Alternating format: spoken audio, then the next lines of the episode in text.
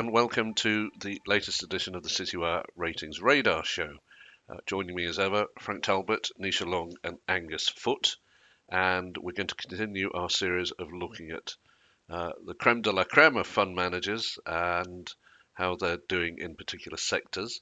And this week it's Frank's turn, and he's going to tell us about somebody in the infrastructure sector. I won't spoil the name for you. It's over to you, Frank. Hi, yeah. Um, hope I, hopefully I can pronounce his name when we get to that point. But yeah, I've been looking at listed infrastructure funds. It's a relatively large category actually by thematic standards, with over hundred funds tracked globally. As I said, not massive, but you know certainly big for for thematics. And the reason I'm looking at it is it's that classic inflation protected asset. You know, in modest inflationary environments, they can typically pass that on. Now, I'm not saying that we're in a modest inflationary environment today, but certainly they can pass some of those price rises over to the uh, consumers. Um, relatively defensive assets, great cash flow visibility. Uh, the manager I've chosen to look at is Noel O'Halloran. Halloran? Sorry, Noel. Uh, he runs Halloran. the Halloran. O'Halloran. Oh, you know him, do you? No, I just familiar with the Familiar, familiar with your Irish names. Great. Apologies. So he runs the uh, KBI Global Sustainable Infrastructure Strategy.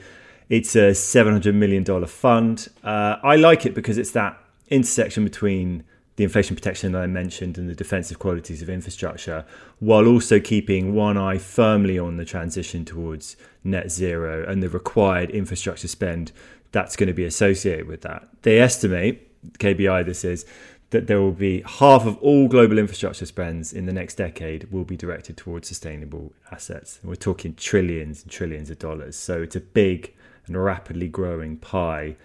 Um, they're focused on infrastructure spends that are directed towards these sustainable markets. So that's water, clean energy, food and agriculture, uh, this is where you know it really differentiates it, itself from its peers, most of whom are focused on more traditional assets like toll roads and airports, along with fossil fuel energy suppliers.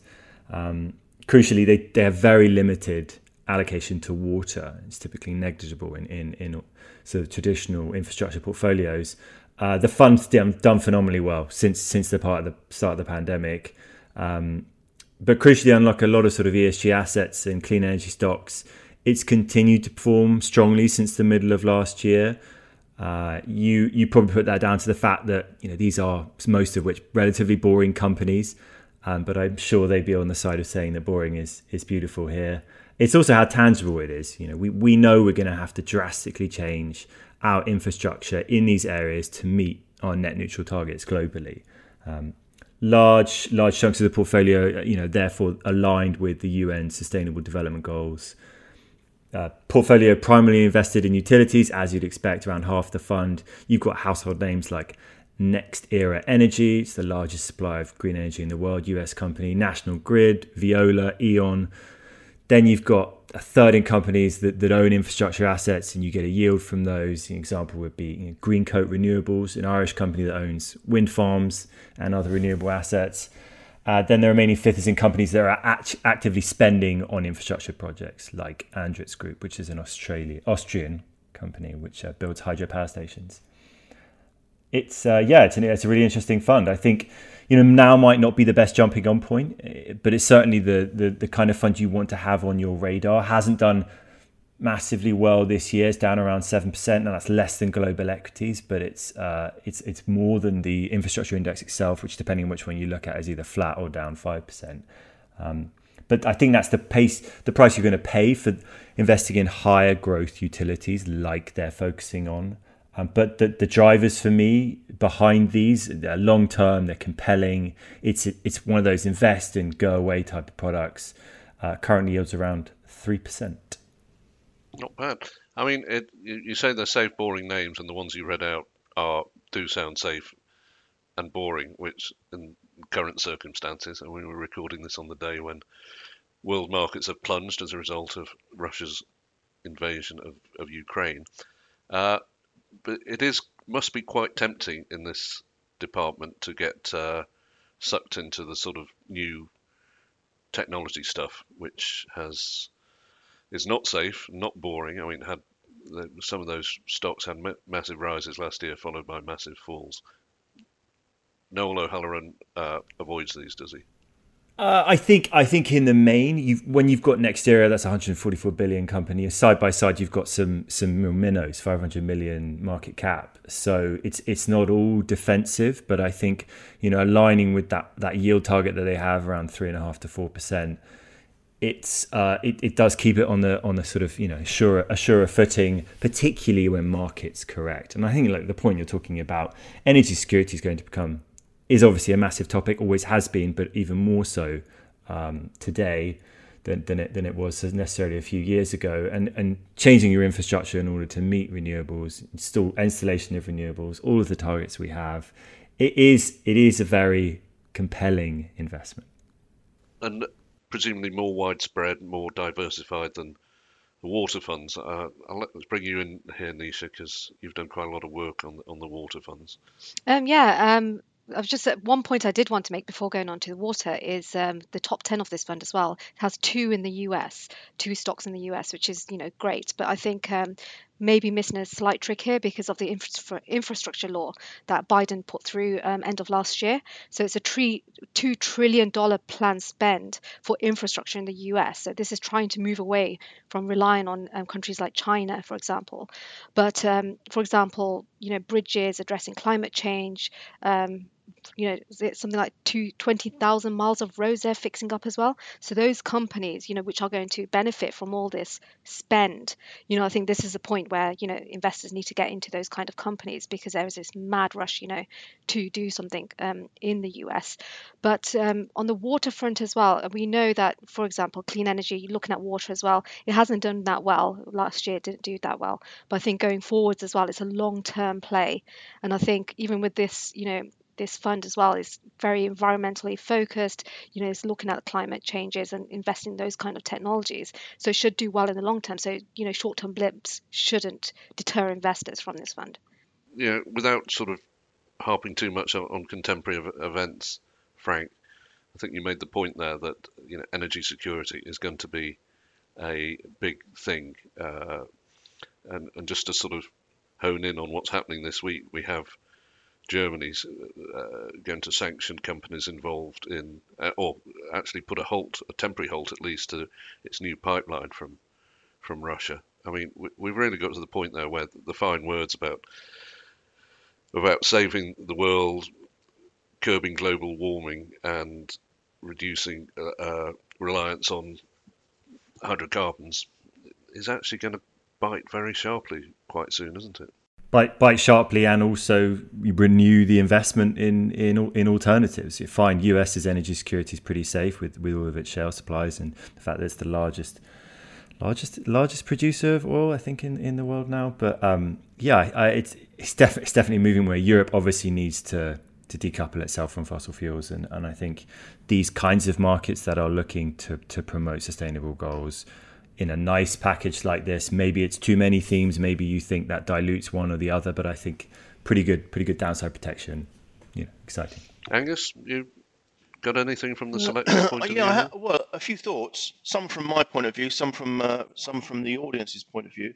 Um, first of all, on the energy security issue versus uh, the shift to green energy, it, it, I, I, guess um, to your point about fine words, Richard, the whilst whilst the shift to green energy was desirable and uh, everybody agreed that we should be doing it, it, it kind of perhaps slower than a lot of people wanted. But you know, perhaps being unhooked from that supply of Russian gas could be uh, the, the, push that uh, the energy industry needs to, to really shift wholesale into into more sustainable solutions in future. So, just a thought on that. But um, I, I also was listening to Frank talking about the fund, and I, and I would, I, I, I guess I would raise a question mark of definition. I mean, the way you talked about it, Frank, would I be buying an infrastructure strategy or a sustainable strategy here? You know, which is this? And, and, and Nisha talked about water. I mean, these are all these are all sort of sub themes of sustainability and and the sort of the you know the, the ESG juggernaut that has been uh, powering through the business. Uh, so, so I, I, I, guess is this an example of how all funds will evolve to be sustainable?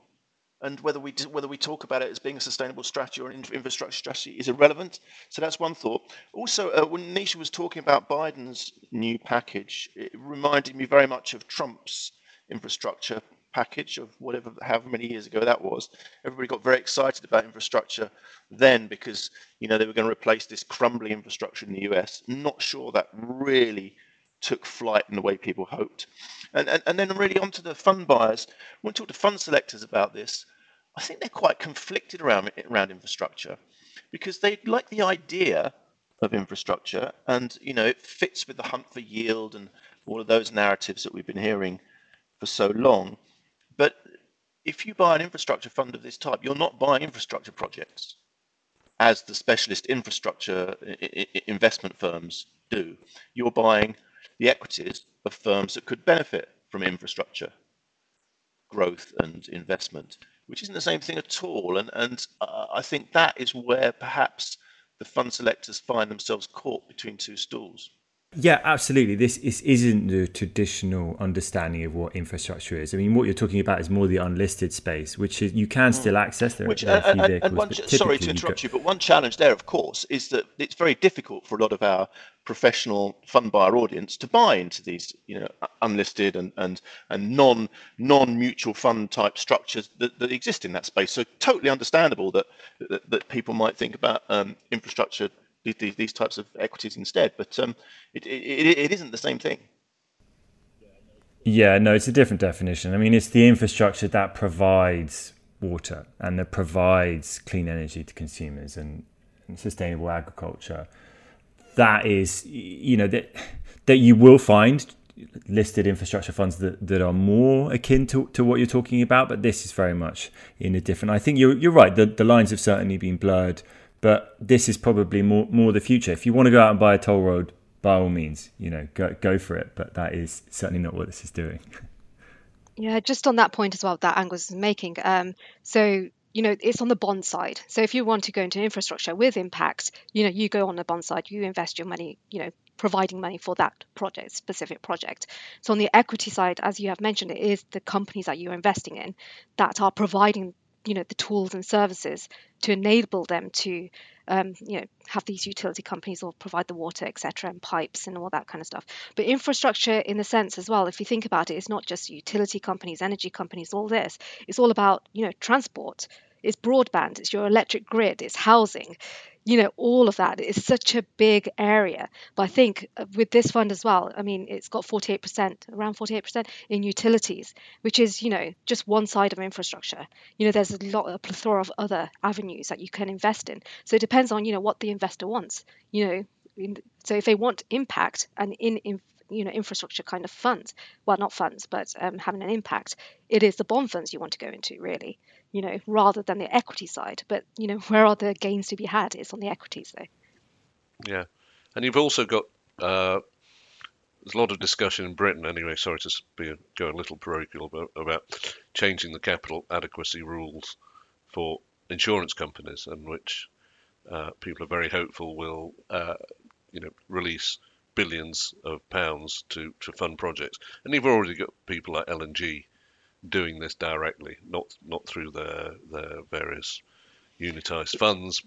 Sorry, Richard, uh, just just to add to that, that is happening across Europe as well. That's not yeah. just a UK thing. I mean, they're sort of doing it in parallel.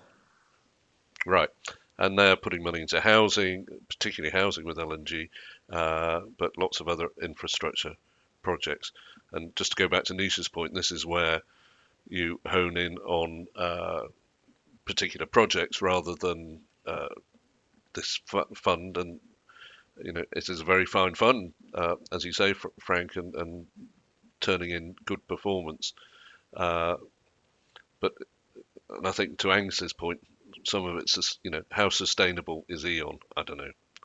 Uh, it probably it's probably got its own sustainable charter and is trying to do do that, but some of its power will, will not come from sustainable sources. Yeah, I think I, I, one of the things I, I, guess I perhaps didn't articulate clearly enough around that is I, I, think perhaps the sustainable element of this is a sign of how funds generally are going to evolve, in in that sustainability is going to be baked into most sectors and asset classes in a, in a, in a pretty significant way and, and that's going to be more and more the case. So whether we talk about sustainable infrastructure now or sustainable anything is is is really just a transient thing.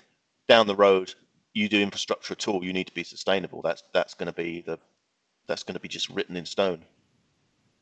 And also to your point, Angus, it is about the transitioning. I think many of these companies in the infrastructure world are in the point of transitioning, you know, to green energy or you know sustainable sources of you know their supplies of um, the materials that they buy, etc.